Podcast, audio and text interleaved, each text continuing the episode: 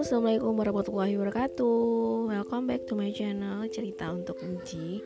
Nah, buat kamu kemarin yang udah dengerin cerita tentang Nabi Yakub, yang betapa sedihnya beliau ketika Nabi Yusuf, yaitu anak kesayangannya, tiba-tiba balik ke rumah itu udah tinggal bajunya yang berlumuran darah aja gitu. Nah, tapi ternyata saudara-saudaranya Nabi Yusuf itu bohong sama Nabi Yakub gitu kan. Nah, mau tahu ceritanya gimana sih nasibnya Nabi Yusuf setelah saudaranya itu mencelakakan dia ke dalam sumur? Yuk kita dengerin cerita tentang Nabi Yusuf.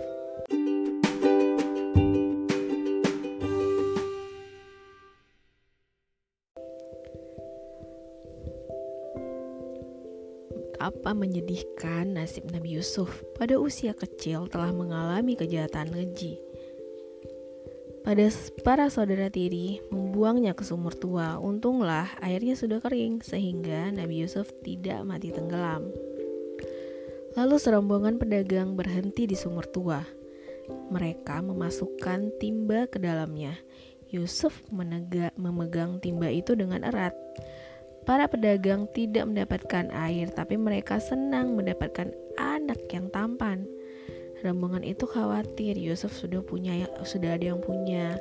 Mereka segera menjualnya dengan harga murah di Mesir. Nah, seorang pembesar kerajaan bernama Khiftir membeli Yusuf. Lalu anak itu tinggal di istana bangsawan Mesir. Istri Khiftir bernama Zulaikha senang merawat Yusuf. Tahun demi tahun berlalu, Yusuf tumbuh menjadi pemuda yang gagah dan tampan. Ketampanannya memukau siapapun yang memandang. Diam-diam, Zulaikha jatuh cinta pada Yusuf. Nah, di hari itu suasana sangat sepi. Lalu Zulaikha dengan niat jahatnya, dia menutup semua pintu dan jendela. Dia sengaja mengurung Yusuf dengannya berdua di satu ruangan. Kemarilah Yusuf, kata Zulaikha. Tapi Yusuf tidak mau berduaan saja dengan perempuan. Itu bisa membuat setan senang. Lalu dia berkata, "Aku berlindung kepada Allah, aku tidak akan mengkhianati kepercayaan suamimu. Pergilah engkau, Zulaikha," kata Yusuf. Tapi Zulaikha terus mendekat, dan lalu Yusuf segera berlari menuju pintu. Dan Zulaikha terus mengejarnya sampai tangan Zulaikha menarik baju Yusuf dari belakang dan baju Yusuf robek. Nah, tiba-tiba Khiftir pulang ke rumah bersama sahabatnya. Dia terkejut ketika membuka pintu, Yusuf dan Zulaikha seperti habis kejar-kejaran. Lalu Khiftir bertanya, "Kenapa kalian kejar-kejaran? Terus itu pintu sama jendela kenapa dikunci?" Tapi Yusuf gak tega mau berbicara jujur tentang Zulaikha. Dia khawatir Khiftir akan sedih dan malu. Yusuf hanya diam saja. Lalu Khiftir bertanya kepada Zulaikha, "Istriku, apa yang terjadi?" Dan Zulaikha memeluk suaminya pura-pura takut. Lalu dia menfitnah Yusuf. "Yusuf berbuat keji kepadaku. Dia mau mengkhianati kepercayaanmu," kata Zulaikha. Alangkah jahatnya lidah Zulaikha. Dia takut kejahatannya terbongkar. Maka Zulaikha menghasut suaminya. "Suamiku, apakah balasan bagi orang-orang yang jahat pada istrimu? Jatuhilah dia hukuman yang berat." Lalu Khiftir bertanya kepada Yusuf, "Jelaskan padaku apa yang terjadi, Yusuf," kata Khiftir. Dan Yusuf tidak mau tinggal diam mendengar kebohongan Zulaikha. Yusuf pun berkata dengan tegas, "Aku tidak pernah bermaksud buruk kepadanya. Dialah yang duluan mau berbuat jahat kepadaku." Tak jelas siapa yang sebenarnya berkata benar. Khiftir sangat bingung, lalu sahabatnya menenangkan. Berfikirlah dengan benar, Khiftir, jika baju Yusuf itu robek bagian depan, sebenarnya dialah yang berbuat jahat kepada Zulaikha. Tapi, jika bajunya robek di bagian belakang, berarti Zulaikha lah yang mengejarnya. Lalu Khiftir segera memeriksa baju Yusuf. Dan terbukti, baju Yusuf itu robek di belakang karena Zulaikha yang menariknya dengan sangat keras. Wajah Khiftir merah karena malu. Zulaikha, kamu terbukti bersalah, lihatlah tipuanmu sudah terbongkar. Sekarang cepatlah kamu bertobat. Kemudian dia berkata kepada Yusuf, rahasiakan kejadian ini, jangan sampai orang lain tahu. Dan kejadian itu pun disimpan rapat oleh Yusuf. Tapi ada orang lain yang menyebarluaskan, sampai-sampai istri-istri yang lain pun membicarakan, si Zulaikha itu terperdaya dengan ketampanan pemuda yang dibeli suaminya. Zulaikha sudah mencemari kehormatan keluarga istana. Dan Zulaikha merasa sakit hati dibicarakan seperti itu. Dia pun membuat rencana pembalasan. Lalu para wanita bangsawan itu diundangnya berpesta. Mereka bercerita-cerita sambil bersandar di bantal yang empuk, makan-makan yang enak. Kemudian Zulaikha menyuruh Yusuf melintasi atau melewati para undangan. Nah, perempuan-perempuan yang diundang itu tercengang, dan mereka seperti kehilangan kesadaran ketika melihat betapa tampannya Nabi Yusuf. Dan ada seseorang yang berkata, Dia pasti bukan manusia. Bener-bener, kata yang lain. Sesungguhnya dialah malaikat yang mulia, kata wanita yang lain. Dan wanita-wanita itu menatap tanpa berkedip sedikit pun, sementara tangan mereka terus bergerak. Yang sedang memegang pisau tidak lagi mengupas buah, mereka malah justru mengiris jari-jari tangan mereka. Dan anehnya, mereka tak merasa sakit sama sekali.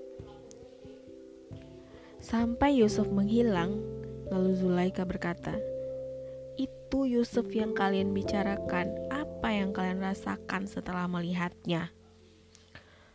Lalu tamu-tamu itu serentak melihat tangannya masing-masing. Mereka melihat jari-jari mereka sudah berdarah, berceceran, dan mereka berteriak, aduh sakit, tolong kami. Dan akhirnya Nabi Yusuf dijebloskan ke penjara tanpa kesalahan.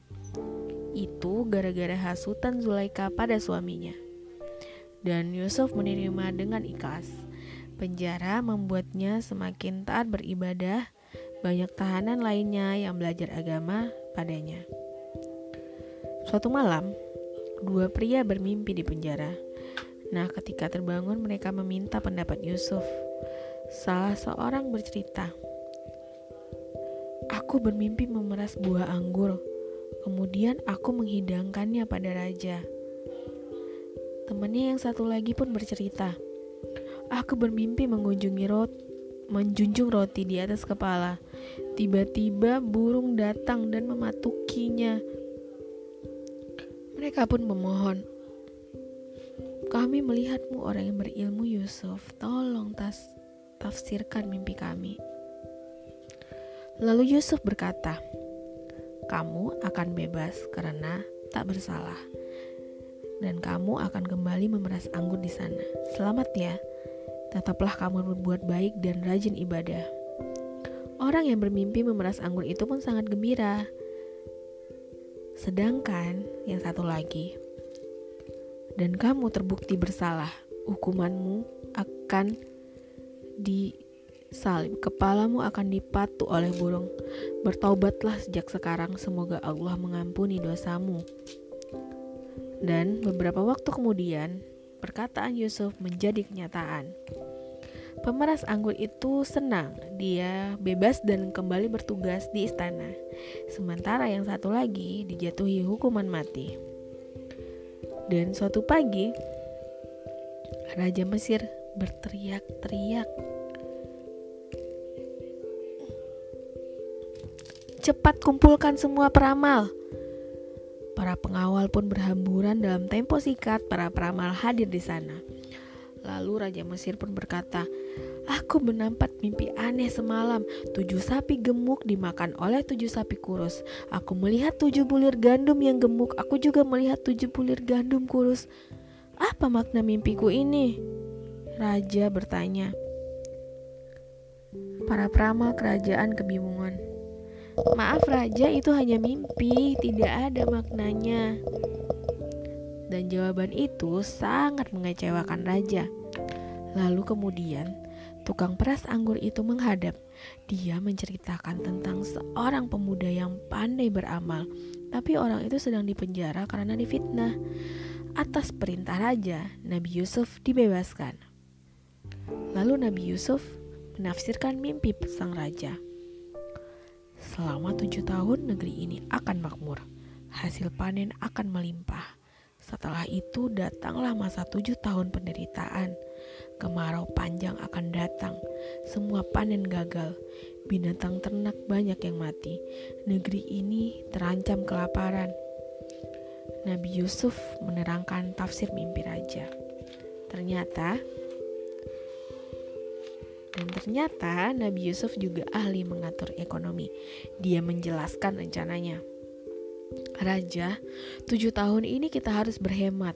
Hasil panen dipakai secukupnya saja.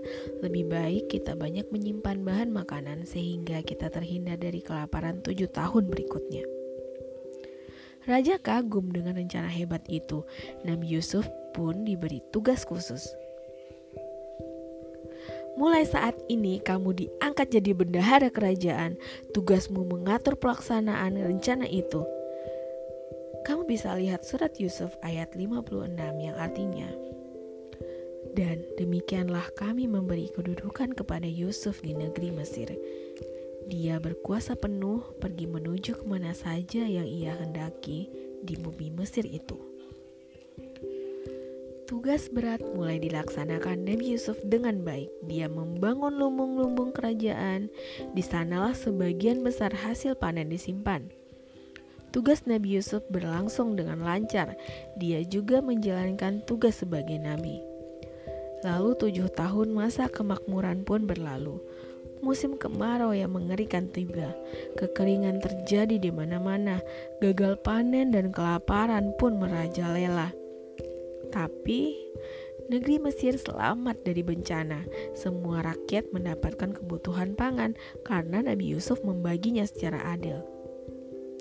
Dan ternyata musim kering dan kelaparan juga melanda di negeri Nabi Yakub. Mereka kesulitan memperoleh bahan makanan. Lalu Nabi Yakub memberi saran. "Pergilah kalian ke Mesir.